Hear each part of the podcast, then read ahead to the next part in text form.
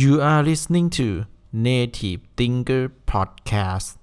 Brain Food Good Taste Presented by นัทพัฒน์ศิริพินสวัสดีครับทุกท่าน ขอต้อนรับสู่รายการ Native Thinker Podcast นะครับ ในตอนนี้เนี่ยผมจะมาเฉลิมฉลองกับการวิ่ง break limit ของผมนะครับ คือผมเนี่ยเพิ่งไปวิ่งที่สวนลุมมาเนาะซึ่ง ก็สามารถทำ new record ให้กับตัวเองได้นะครับ คือผมเนี่ยวิ่ง 5 กิโลเนาะแล้วก็ได้ในเพส6นะครับ ซึ่งก็ไม่เคยวิ่งได้เพส6 5 กิโลมาก่อนในชีวิตนะครับ แล้วก็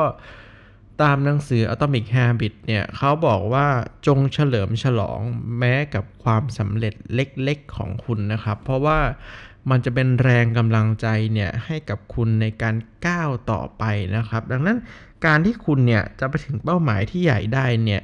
จงตั้งเป้าหมายให้เล็กๆ และเมื่อเราทำมันบรรลุเนี่ยก็จงเฉลิมฉลองกับมันนะครับ ต้องบอกว่าไอการวิ่ง break limit ของผมเนี่ยผมก็ไม่ได้ตั้งเป้าหรอกว่าผมเนี่ยจะวิ่งให้ได้เท่าไหร่นะครับ แต่ว่าเนื่องด้วยระยะเวลาที่จำกัดเนี่ยผมจึงวิ่งได้แค่ 5 กิโลนะครับ ผมเลย ตั้งโจทย์ให้กับตัวเองว่า เออ เราเนี่ยจะวิ่ง 5 กิโลเมตรเนี่ยแบบไม่หยุดแล้ววิ่งให้ได้เร็วที่สุดเท่าที่กำลังเราจะมีนะครับ แล้วจะดูว่า เออ เราเนี่ยทำความเร็วได้เท่าไหร่เนาะซึ่งก็เพราะว่าโอเคตัวเองเนี่ย ถ้าวิ่ง 5 กิโลเมตร แบบอัดไม่หยุดเนี่ย ก็จะได้ประมาณเพส6เนาะก็ทำให้เรารู้เทสของตัวเองว่า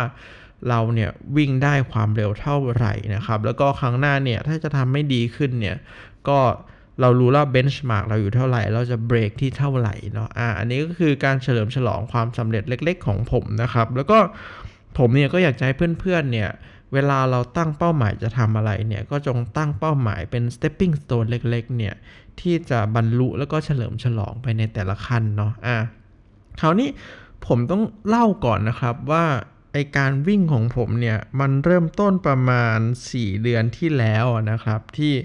ผมเนี่ยไปเที่ยวคนเดียวนะครับ ที่ภาคใต้ประมาณ 1 เดือน แล้วก็ตั้งปณิธานกับตัวเองว่าจะวิ่งทุกวันนะครับ อันนั้นคือจุดเริ่มต้นของการวิ่งของผมเนาะซึ่งต้องบอกว่าวันแรกที่ผมวิ่งเนี่ย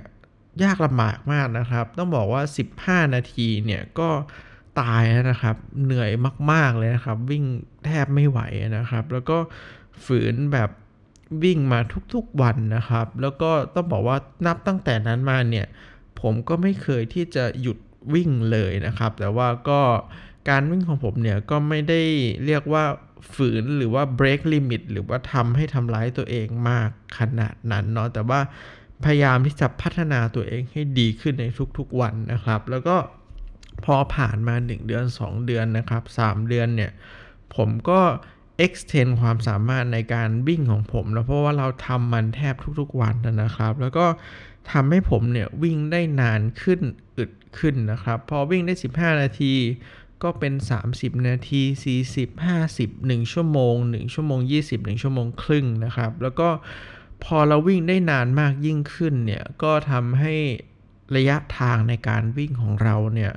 ไกลมากยิ่งขึ้นเช่นกันนะครับ ที่มาพูดเนี่ยไม่ได้ที่จะอวดหรืออะไรนะครับ แต่ว่าสิ่งที่ผมจะบอกคือดูตัวอย่างผมเป็นต้นนะครับว่าเออจากคนที่มันไม่เคยวิ่งได้เลยนะครับ 15 นาทีก็เต็มกลืนแล้วตอนนี้วิ่งได้ชั่วโมง ชั่วโมงครึ่งก็เป็นอะไรที่ยังอยู่ในเรนจ์ที่พอจะรับได้นะครับ แล้วก็พยายามที่จะ break limit ของตัวเองขึ้นไปในทุกๆวันเนาะแล้วก็พยายามทำให้ตัวเองดีขึ้นในทุกๆวันในทุกๆด้านนะครับ ดังนั้นผมเนี่ยจึงอยากจะเป็นกำลังใจให้กับเพื่อนๆนะครับ คนที่มองว่าเออฉันทำไม่ได้หรอก หรือฉันไม่สามารถจะวิ่งมาราธอนได้นะครับ ผมจะบอกว่าถ้าคุณตั้งเป้าหมายที่จะวิ่งมาราธอนนะครับ คุณจงวิ่ง 1 กิโลเมตรแรกให้ได้นะครับ แล้วก็พัฒนาขึ้นในทุกๆวันนะครับ มันไม่มีใครหรอกครับที่แบบว่าจะวิ่งมาราธอนได้ในวันแรกเลยนะครับ ผมบอกผมไม่เชื่อนะครับ แต่ว่า การที่เราจะไปถึงเป้าหมายใหญ่ได้เนี่ยเราจะต้องก้าวทีละก้าวก้าวเล็กๆ ตั้งเป้าหมายเล็กๆ และทยอยบรรลุมันนะครับ อันนี้เป็นกระบวนการคิดกระบวนการตั้งเป้าหมายที่ค่อนข้างดีและมีประสิทธิภาพและยั่งยืนมากกว่านะครับอ่าอันนี้คือสิ่งที่ผมอยากจะ reflect ในวันนี้นะครับ แล้วก็มีของแถมนิดหน่อยนะครับ ก็หลังจากที่ผมวิ่งเสร็จแล้ว break limit ตัวเองได้เนี่ย ผมก็ไปอ่า กินข้าวนะครับ แล้วก็ไปบาร์ไปกินเบียร์นิดหน่อยนะครับ แล้วก็ขับนั่งรถไฟฟ้ากลับมาที่ห้องเนาะแล้วก็มาอัดพอดแคสต์นะครับต้องบอกว่าพอตอนกลับเนี่ยผมลองทดลองกับตัวเองดูนะครับ ว่าผมเนี่ยจะไม่เล่นมือถือเลยนะครับ แล้วผมก็ลบแอป social network ทิ้งนะครับออพอได้อยู่กับตัวเองจริง ๆ แล้วเนี่ย เออมันทำให้ผมเนี่ย สังเกตหลาย ๆ สิ่งหลาย ๆ อย่างในรถไฟฟ้านะครับ รวมถึงระหว่างการเดินทางกลับมาเนาะแล้วผมเนี่ยพบว่าเรื่องต่าง ๆ ที่มันอยู่รอบตัวเราเนี่ย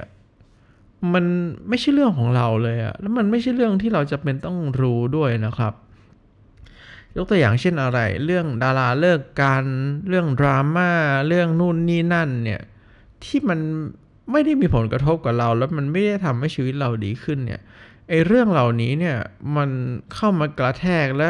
กระตุ้นให้เราเนี่ยอยากรู้มันนะครับต่อมเสือกเราอาจจะแบบอยากรู้แต่ว่าถามจริง ๆ เถอะ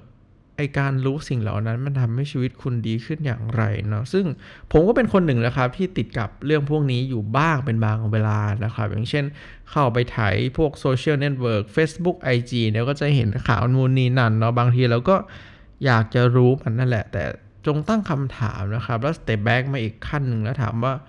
ไอ้การที่คุณรู้สิ่งเหล่านี้เนี่ยมันทำให้ชีวิตคุณดีขึ้นอย่างไรเนาะแล้วก็ ถ้าเป็นข่าวอย่างเช่นการเมืองหรือว่าการขึ้นดอกเบี้ยของเฟดหรือการเงินโอเค ต้องยอมรับว่าพวกนี้เนี่ยมันมีผลกระทบโดยตรงกับชีวิตเรา ดังนั้นไอ้ข่าวพวกเนี้ยเป็นสิ่งที่เราควรจะรู้ แต่ว่าเรื่องใครเลิกกับใคร ใครคบกับใคร คนนี้หล่อคนนี้กิ๊กกับคนนั้นคนนั้นทะเลาะกับคนนี้เนี่ยถามจริง ๆ ว่าเราควรรู้มันเหรอครับ ซึ่งก็เป็นสิ่งที่ผมเนี่ยรีเฟกมากับตัวเองได้นะครับ ดังนั้นจงตั้งคำถามกับตัวเองดีๆนะครับ ว่าเรื่องไหนเนี่ยเราควรจะรู้และเรื่องไหนเนี่ยที่เราควรจะไม่รู้นะครับ แล้วนอกจากนี้เนี่ย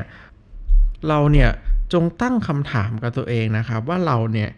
เกิดมาเพื่อทำอะไรเป้าหมายในชีวิตเราคืออะไรนะครับ แล้วก็จงโฟกัสกับเป้าหมายเหล่านั้นก่อนนะครับ